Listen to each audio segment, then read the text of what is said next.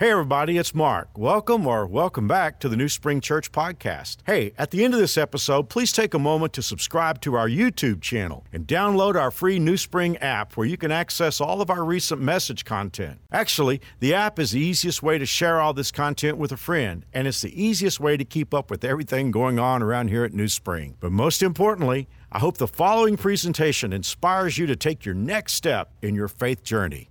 Enjoy this message is going to push hard against the culture that we live in. And it could be that when this is over, you could say, Well, I didn't like what Mark had to say. Could I just tell you right up front? If it's, all, if it's just me, you can completely disregard it. I'm like a letter carrier.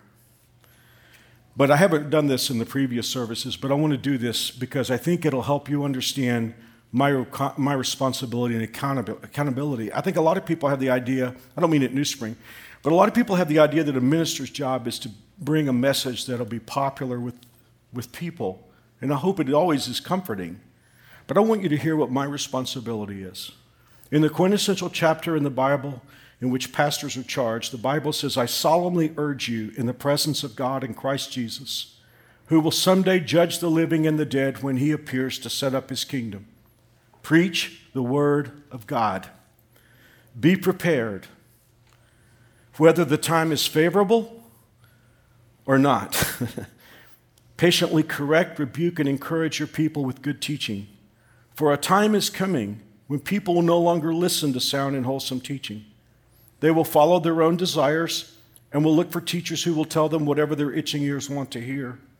They will reject the truth and chase after myths. That time has come. And I'm going to have to answer to God. And so today I want to preach the most challenging and definitely the most important message I've ever brought.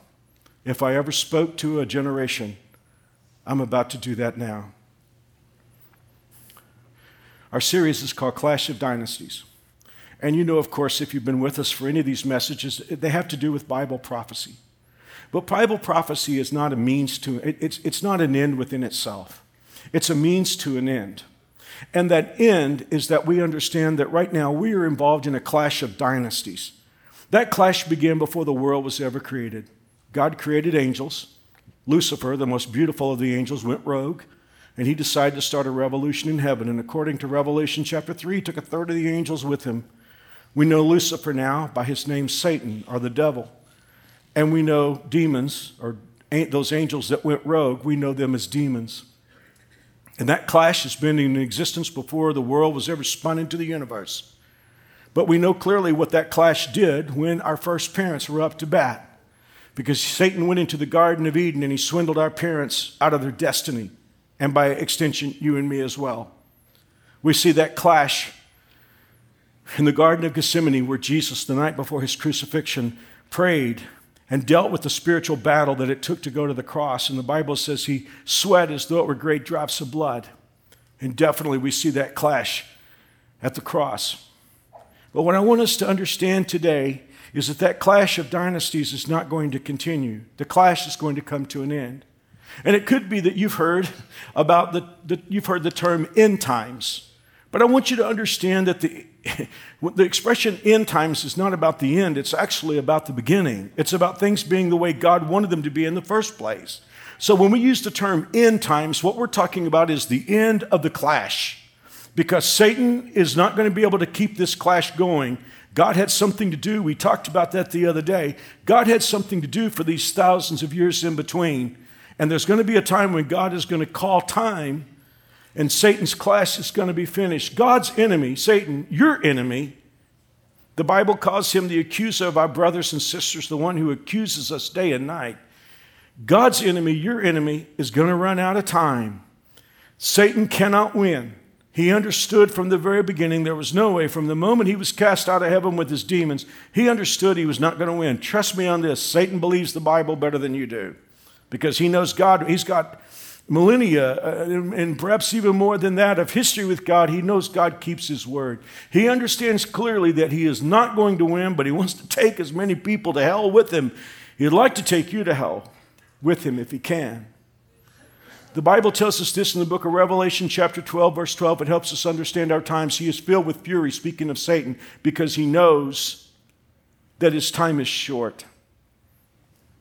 To all of us to whom truth, decency, morality, and justice still matter, we find ourselves living in a world that is so wicked we can barely comprehend it. For many years, I would hear people say things have always been this way.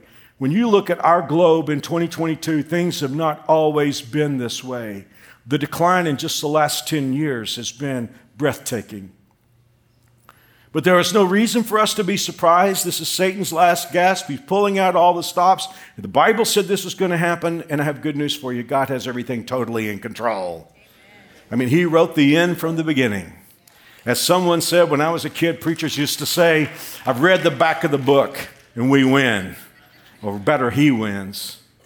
Now, I've said all that before, and that's not what this message is about, or at least it's definitely not the reason why this is the most important message I've, I've ever brought. Let me start here. Back in the Bible, there was a church. In, in, there was a church in a town called Thessalonica, and they got very wound up about Bible prophecy, and some of them wondered if they were already in the tribulation. And I think Christians have probably wondered about that a lot of times because things got so bad. And so the church in Thessalonica were like, oh no, maybe we're in the tribulation already. And God allowed the Apostle Paul to write this clarification. 2 Thessalonians 2 3. Let no one deceive you. That day, we're talking about the tribulation there, that day will not come unless the falling away comes first and the man of sin is revealed, the son of perdition. That's an expression for the Antichrist. So, what Paul is saying, look, don't freak out over this. Things are tough right now, but the tribulation is not going to come till two things happen in sequence. The first thing is there is going to be this falling away that's going to take place. Then the Antichrist will be revealed. Now, I really believe that the Antichrist being revealed is what does begin the tribulation. But I don't want to talk about him today. I want to talk about that falling away thing. The Old Testament was written in Hebrew, the New Testament was written in Greek, and I try not to get into biblical languages too much, but sometimes we really do have to go there. Right now, we need to go there. Those English words falling away come from a Greek word that's really two Greek words jammed together that is, apostasia. You could probably recognize pretty quickly. We get our word apostasy from that. But those two words, those two Greek words that are jammed together, the root word is stasis, which means to stand. Some of you in medicine use you have that in some of your nomenclature. It means to stand. Apo is the Greek prefix which means away. So here's what God is telling us. Right before the tribulation happens, there is going to be this great I don't stand where I used to stand. There was a time when I believed this, but because of the pressure, I now am believing this. I don't stand where I used to stand. I used to believe this was wrong, but you know what? That's not politically correct anymore. And people call me a hater. So you know what? I'm going to stand in a different place. You know, I used to believe that Jesus was Lord and Savior, but you know, there's probably lots of ways to getting to God. And so I don't stand where I used to stand. And the Bible says that is going to be, as far as I can tell, the last sign before the tribulation begins. Now, I don't plan to be here for the tribulation. I think Jesus is coming at the beginning of that or right before. We'll leave that for another discussion. But it could be here today and you say, Mark, I really don't like this message because you know what? I've made some changes in how I used to view things. I used to, I know what the Bible says, but I also know that I probably would not be looked at as, as politically correct. And so I, I don't stand where I used to stand. Well, you are a sign of the coming of the Lord in the tribulation. I know this I don't want to be part of that falling away. I can't afford to be part of that falling away.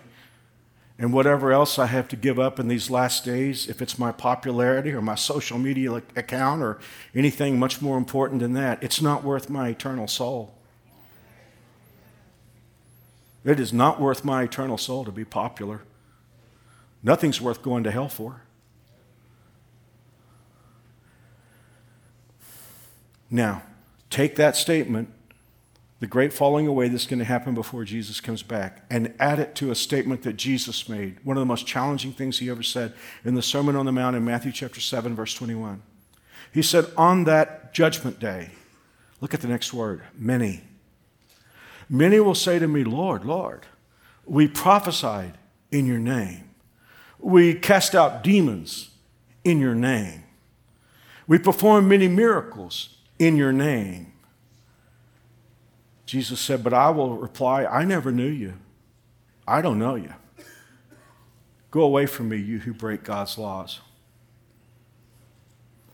I'm not a, I'm an old guy now. I remember reading this even when I was a kid. And, but all my life, the same question comes back to me What is it that went wrong for these people? I mean, salvation is so simple, it's the easiest thing in the world. Romans 10 9, if you will confess with your mouth that Jesus is Lord and believe in your heart that God has raised him from the dead, you will be saved. That's one sentence. These people that stand before Jesus, they're in the queue expecting to go to heaven. They get up to the checkout lane, and Jesus is there, and Jesus is like, I'm sorry, I don't know you. With salvation being so simple and free, how could what Jesus talked about happen? And it's important for that we realize these were not atheists. They weren't Pharisees. I mean, we know the Pharisees were the chief nemesis of Jesus, but these people weren't Pharisees. They keep talking about Jesus' name. And like, we did this in your name, in your name, in your name, in the name of Jesus, in the name of Christ. We are Christians. The last thing, and I prayed so hard about this, is I, I, I prayed hard about this message and any I'll ever, I've ever brought. This is what I prayed about the most. I don't want anybody to be scared by this, but I want us to take it seriously, and in, especially in our times, because we're in the times of the great falling away. And I heard what Jesus will say. Many will say, "Hey, Lord, Lord, Lord, Jesus, Jesus, Jesus." I was a Christian. I listened to Christian music, and I, you know, read Christian books, and all those things are finding their place. I went to church, and Jesus will say, "I'm sorry." Don't know you. What goes wrong? I mean, what is it that went sideways here? I mean, it can't, it can't be that it was too hard. It can't be that it required too much intellectualism because the thief on the cross got it real fast. I mean, he started cussing Jesus when he first got on the cross, but by the time he was about ready to die, he said, Lord, remember me when you come in your kingdom. Jesus said, It'll be with me today in paradise. It can't be that difficult. It can't take that much time. The thief on the cross proves that. There was a tax collector. Jonathan taught us the other day they were the scum of the scum. And yet this guy realized what a sinner he was, and he didn't even know what to say to God. He just hit himself in the chest because he felt so bad about what he had done. And he just said, God, be merciful to me, a sinner. And Jesus said, I tell you, that man went home justified. Can't be that hard. Well, maybe we get a clue from something else Jesus said in that context where he said, Many will say, and I'll say I didn't know. Let's read this out of the Amplified, which puts in implications of the language there. And then I will say to them, Jesus said, Depart from me, you who act wickedly. Now remember, they talked real good. You who act wickedly, and then this is a very important phrase disregarding my commands. Now, what Jesus was saying there was a quotation from the book of Psalms. So, right now, since we want to know what Jesus was talking about, let's go back and look at that quotation from the book of Psalms so it'll make sense to us. Psalm 50, verse 16 God says, Why bother reciting my decrees? Remember, these are, these are more talkers here. Why bother reciting my decrees and pretending to obey my covenant? For you refuse my discipline and you treat my words like trash. Let me give this to you. The, here's what the Hebrew is talking about here. You ever see somebody litter? Isn't that a terrible thing? You ever see somebody like eating like a, a, package of snacks or something and they get through and they eat the snacks and they just sort of wide up and throw it down behind them? That's exactly what the Hebrew is saying there. These are people that talk about God. These are people that, I mean, they, they, they talk about, wow, I have this relationship with God. But then when it comes to like what God has to say about living, they just throw it down like a used wrapper. It is critical that I say this right now. You and I are not saved by God's commands. We're not saved by obeying God's commands. But isn't something wrong if a person claims that Jesus is their Lord and they throw down his words like trash? I mean, that's incongruous. It doesn't, doesn't work. This is the third time this weekend this place has been packed. And thank you for all of you in South Auditorium and North Auditorium, those of you watching online, watching on television. You could say, Mark, is it really a big enough deal to utilize one of the weekends of 2022 at New Spring to talk about this? Fair question. 65% of your fellow citizens claim to be Christians. There is a group called the Barna Group that dives deep into statistics analyzing trends of American Christians. And just a recent analysis revealed that only 6% of Americans have a biblical worldview.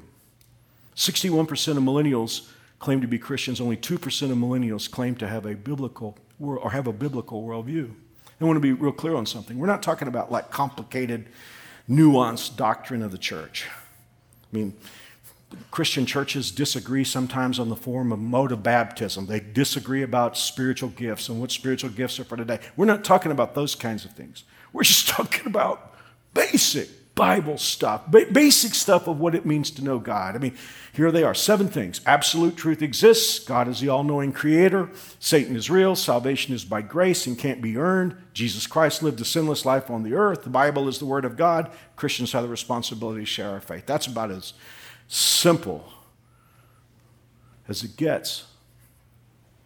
65% of Americans claim to be Christians, and yet only 6% believe those basic Bible things. This is the one that keeps me up at night.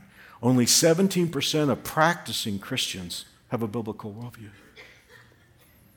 Where's the breakdown? Why do we have such a breakdown in a generation that we can't afford to have it in? Well, I know there are some of the more Pharisaical among us who use this as the opportunity and say, I know what the problem is. The problem is cheap grace. And by cheap grace, they mean, wow, if you're going to be a Christian, you've got to do this, this, this, and this, and this in order to get in.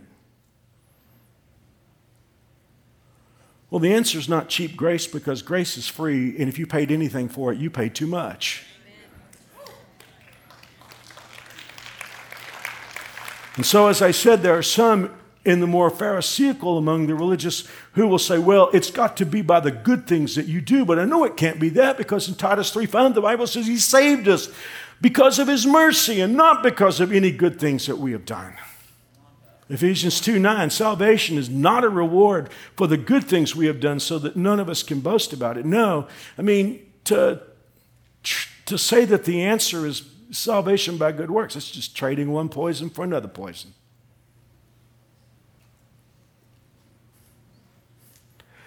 Salvation is so simple, the breakdown can only be in one of two places. There are so many verses in the Bible that tell us how to be saved. Romans 10 9, Ephesians 2 8 9, Romans 10 13, John 3 16, on and on and on it goes. But perhaps the, the most succinct and the simplest statement of what it means to be saved is in Acts 16 31. And I know why, because this is Paul and Silas when they they delivered, they, they helped a girl who was just being afflicted by Satan and, and it made the town mad and they arrested Paul and Silas, put them in jail, beat them, you know, beat their backs bloody, put them in prison and at midnight they were singing praises. I'm not sure how you do that after you've been beaten and you're put in stocks in a prison, but they did. And when they did, by the way, when you worship, stuff happens in heaven. And God sent an earthquake and all the prisoners were free. And in those days, a, a, jailer, if they let the prisoners get away, they had to replace their lives with his life. And so he was about to commit suicide, and Paul stopped him and said, Don't do that, we're all here. And the guy was so touched and moved that he said, Sirs, what must I do to be saved? That's as straight as you can ask the question. Now look at the answer believe in the Lord Jesus Christ, and you will be saved. That's it. Believe in the Lord Jesus Christ, and you will be saved. So if 65% of Americans claim to be Christians and only 6% hold to a basic to the Bible basic truth, the breakdown has got to come in one of those two clauses. Believe in the Lord Jesus Christ and you will be saved. It's either, it's either a misunderstanding of what it means to be saved or what it means to believe in Jesus Christ. Let's take that apart for the next 15 minutes. the breakdown could come over what it means to be saved. Now, that could worry some of you right now, so here's what I'm going to do. I'm not going to hold you in suspicion anymore. I'm going to give you the short version, and then we'll back up and then we'll extend this. But here's what I'm talking about on this thing about it could be a mistake about what it means to be saved. In Matthew chapter 1, the angel came to announce the birth of Jesus. And here is the statement He will save his people from their sins. He didn't say he will save his people from hell. By extension, that's true. That's not what he said. He did not say he will save his people from judgment. It's true by extension, but that's not what he said. He said he will save his people from their sins.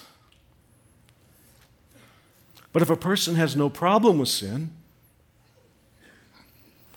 if a person actually thinks God is wrong about what he calls sin, then asks to be saved, that makes zero sense. That's incoherent. That's just incongruous.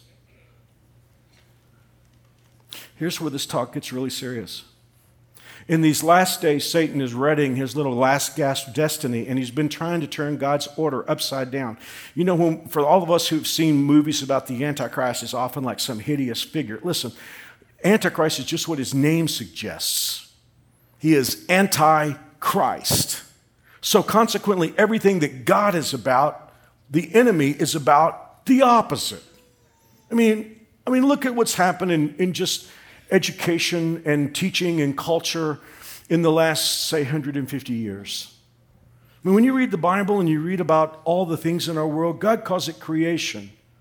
But we have replaced that with nature, as if all of God's creation is just baked in, and that's our starting point. And then we, we work from that and try to go forward, try to work our way back.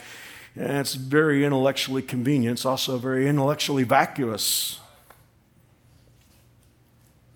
God says there was a creator. In the last 150 years, we've decided that no, we were not created. We're products of random rolls of the cosmic dice. God gave a definition of marriage, but we are changing that today. In Genesis chapter 1, the Bible says he made them male and female, but we're watching our culture invert that today.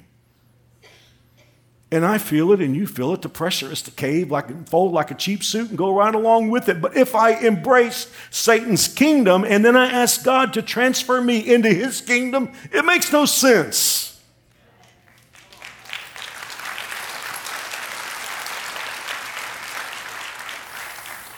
The problem is not that God won't save me. The problem is I'm confused about which dynasty I want to be part of. Most people know John 3:16. It's the most famous verse in the Bible. God so loved the world, he gave his one and only Son that whoever believes in him will not perish but have everlasting life. Okay, we know that. But do you know what comes three verses later? The Bible's, Jesus said, Jesus speaking, this is the verdict. This is heaven's court. This is not one of earth's courts, not a church. It's heaven's verdict. This is the verdict. Light. Light is truth.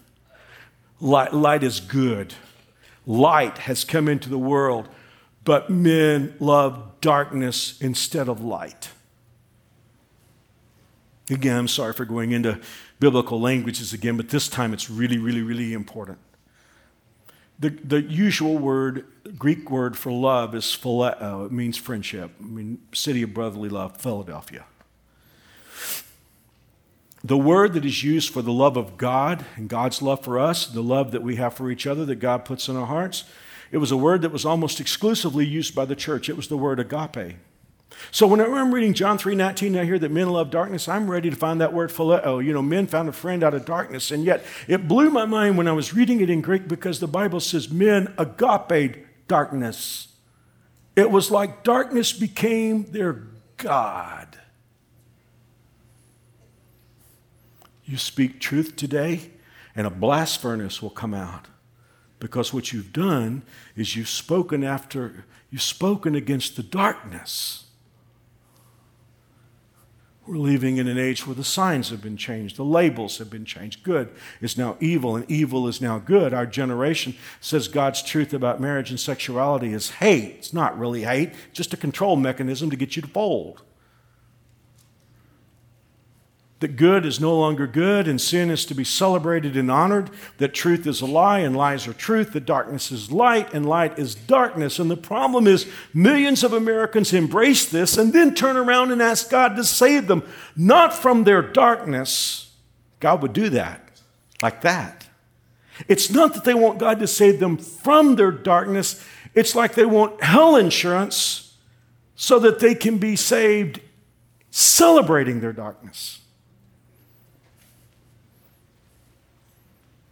Man, Jesus called this way better than I can possibly call it. I want you to hear the words of Jesus here. He said, If the light you think you have is actually darkness, how deep is that darkness? In other words, if you think you're if you think what you believe is good because it's politically correct, but at the same time, heaven views it as darkness, God is saying if, if that light you think you have is darkness and and the person actually becomes irredeemable.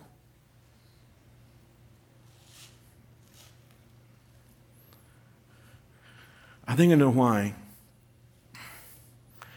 some of this happens. And forgive me for a really corny illustration.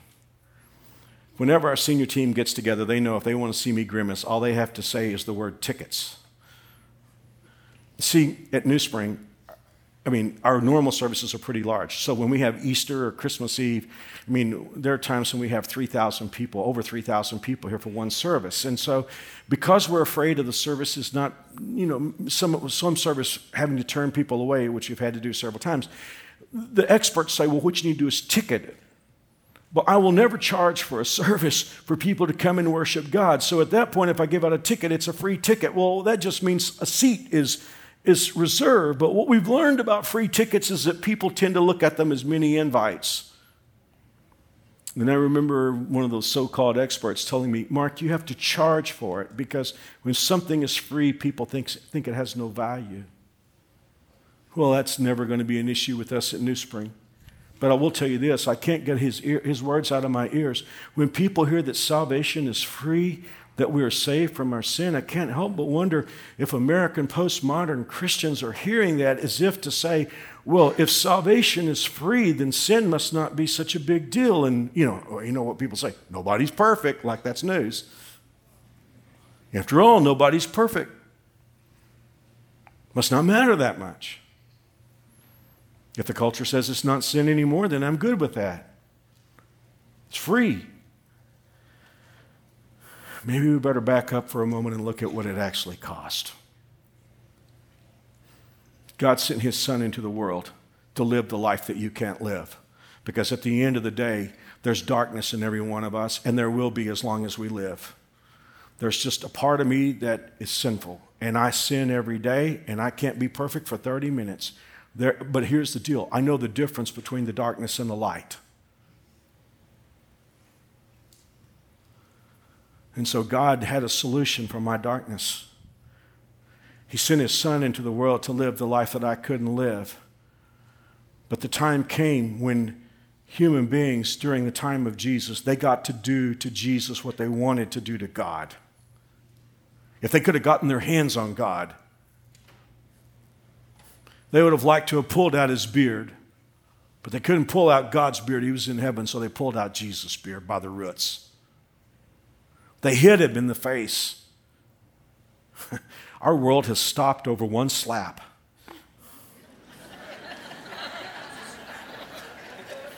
And I have no comment on that. There's been enough. But did you know a whole police force slapped Jesus repeatedly?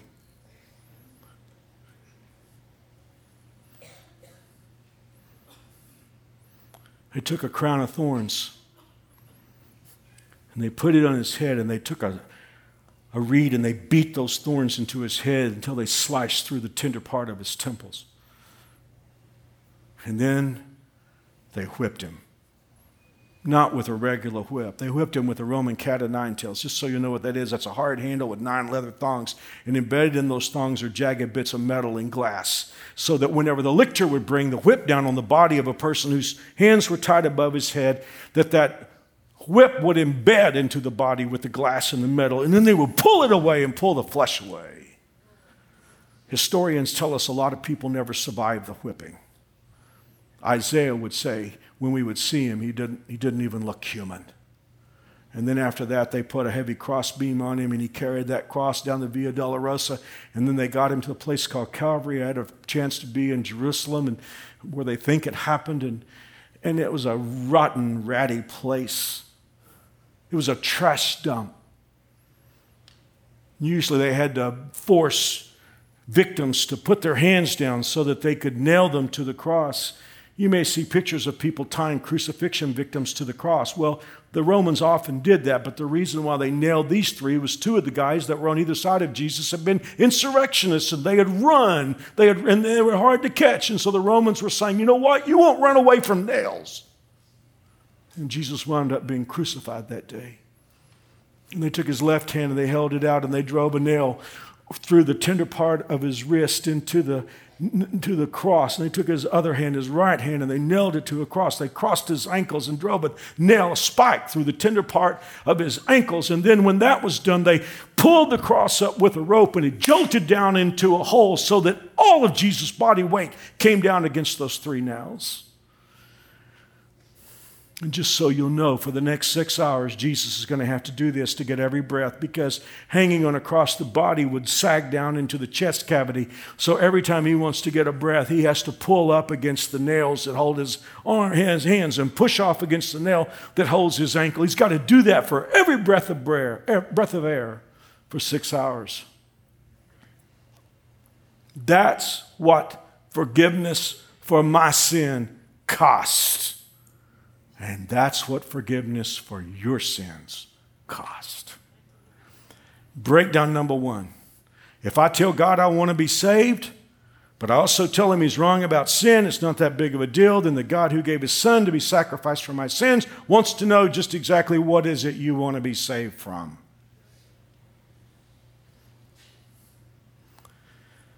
Simply put, salvation is not difficult. It's the easiest thing in the world. But I do have to decide which dynasty I want to be part of. Breakdown number two.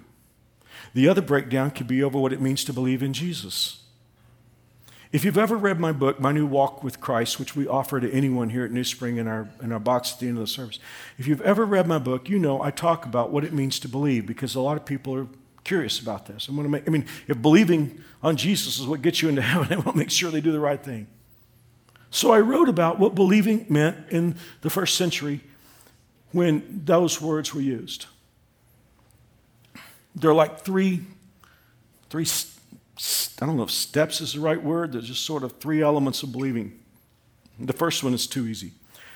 Believing means there has to be a message to be believed because you can't believe if there's nothing to believe. So, first of all, there's got to be a message to be believed. Secondly, there's mental agreement. I agree with that. And then thirdly, I trust, I put my weight on it. I think in the book, I can't remember, but I think I told a story, an old story about a guy who was a tightrope walker walking across this great chasm.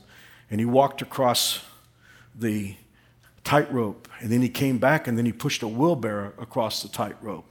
And then he asked the audience, How many of you think I could push a man across in a wheelbarrow? Everybody raised their hands. He said, Okay, do I have any volunteers? That's what it means to trust. You get in a wheelbarrow. It's so simple. If you do that, God will keep his promise. But now think about those three elements of believing message to be believed, mental agreement, I trust. Where is the place for it most likely to break down? That first thing. What if the message is corrupted? Then someone would mentally agree with something that wasn't true. They would this is why those people wind up in the queue in heaven, trusting that they're going to get in, and they find out they didn't get in because they didn't get the message.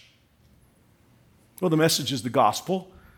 Christ died for our sins according to the scripture. He was buried, rose again on the third day. And anyone who wants salvation, will, if they turn from their sins and turn to Christ, they can be forgiven and have everlasting life. It's as simple as that. That is the message. But the Apostle Paul writes in the book of Second Corinthians, and think about these words. He talked about false teachers, and he said they preach a, look at these words, different Jesus. And they preach a different gospel. Well, Paul wrote that almost 2,000 years ago, but it needed to be, uh, the, the, the, the time for it to be most salient is in 2022. Because when the Barna group delved into what people believed who did not believe Bible truth but claimed themselves to be Christians, there was one word that was real quickly overwhelming, and that is the word syncretism. Basically put, syncretism is like taking a little belief from this system, a little belief from that system. It's like going through a salad bar and picking some of this and some of this. Well, I don't believe this. I don't like that. It's not, I'm not going to take that. So I'm going, to, I'm going to take a little bit from Christianity. I believe in Jesus, but then let me go talk about karma, which comes from Hinduism. Oh, yeah, let me talk about Zen, which comes from Buddhism. And so we're just going to like build this ourselves. Does anyone have the the ability to stop for a moment and say, Do I think this has got equity in heaven? You would think a wise person would know, I made it all up. Forgive me for going into the weeds for just a moment, but syncretism is like a, a secondary thing to something that's more primary. For the last 150 years in our world, there has been a prevailing philosophy, and I don't want to get in deep into philosophy because a lot of you are finally glad to be free from that from your first year at the university. By the way, isn't it amazing how they have a name for everything in philosophy? But there's one overarching philosophy that has governed our times, and it's in the groundwater of the church, and it's called existentialism. We are living in the age of existentialism. This is oversimplifying something maybe a little more complicated, but this will help. When Darwin came along with his thesis, his theory that said we, there is no God, we just kind of all came here through random, uh, random chance, um, there was no way of escaping the obvious ramification of that. Because if we are the product of accident, there's no God, then there is no such thing as good, there's no such thing as bad, there's no such thing as right, or no such thing as wrong, and most of all, there's no purpose. like Can- the old Kansas rock song, all we are is dust in the wind. So if Darwin, if Darwinism was right, then there's no good, no bad, no right, no wrong, no purpose to living. Well, modern man sort of like that. I mean, because now I don't have to worry about God anymore, and I can sort of accept that. But I don't really like that part about there being no purpose. That's where existentialism came in. Because existentialism said Darwin is right, but you know what? We can make up our purpose. And right, well, right is what the collective decides that it is. Right is what the community standards say that it is. And purpose, I'll make it up myself. And you've got your purpose and I've got my purpose and you've got your truth and I've got my truth, you know. you would think that a person who was academically honest with himself would admit to himself at that point, you know what? I made it all up. I made it all up. And so what Paul said is there are people that like, well, I don't really like everything the Bible says about Jesus. So I'm sort of like project onto Jesus what I want. But please understand today, Jesus Christ is no shapeshifter. He is who he is. If you want to know who he is, let me just share some scripture and I'll let the Bible speak for itself. In the beginning was the Word, and the Word was with God, and the Word was God. He was in the beginning with God. All things were made through him, and without him was nothing made that was made. In him was life, and the life was the hello light of men. And the light shines in the darkness. In the darkness, and I'm in love with this particular translation, it says the darkness could not overcome it, and it won't. And the Word became flesh and lived among us and we beheld his glory as of the only begotten of the Father, full of grace and truth. John 14, 6, Jesus said, I am the way, the truth, and the life, and no one comes to the Father except through me. In Philippians chapter 2, the Bible says he gave up his divine privileges. He took the humble position of a slave and was born as a human being. He humbled himself in obedience to God and died a criminal's death on the cross. Therefore, God has highly elevated him to the place of highest honor and given him the name above other names, that at the name of Jesus every knee should bow in heaven and on earth and under the earth, and every tongue confess that Jesus Christ is Lord to the glory of the Father. And that's who he is, and he's not interested in negotiating away his identity.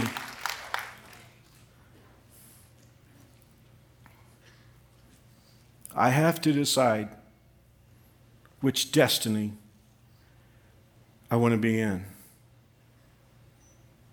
And there's no getting around that. The next sentence is the most important sentence of the sermon. It is the easiest thing in the world to be saved unless my unbelief makes it impossible.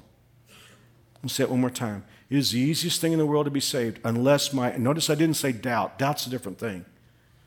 Unbelief is willful. It is the easiest thing in the world to be saved unless my unbelief makes it impossible. Well, I can't speak for anybody else. My choice is made. I won't be joining the deconstruction, and I won't be joining the falling away, as the Bible puts it. I'm cognizant of the fact that this world system, under the last angry management of Satan, will ultimately have no place for me. I'm perfectly content with that. And now, as a kid, I read some verses. And the older I get, the more they mean to me.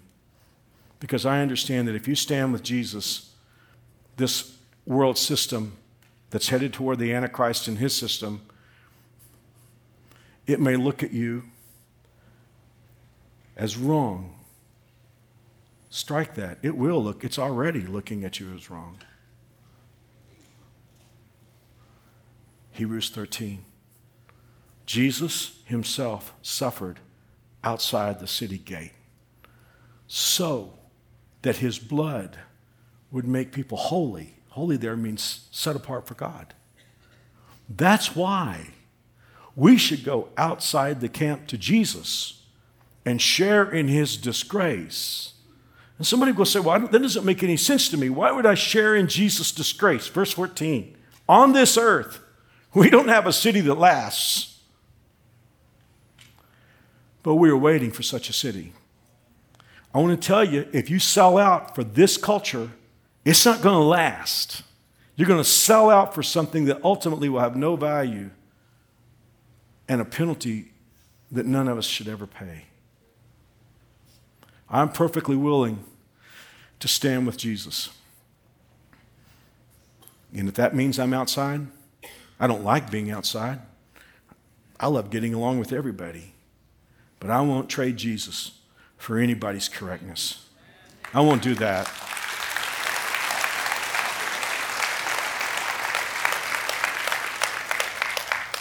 I don't want five minutes in hell, much less an eternity.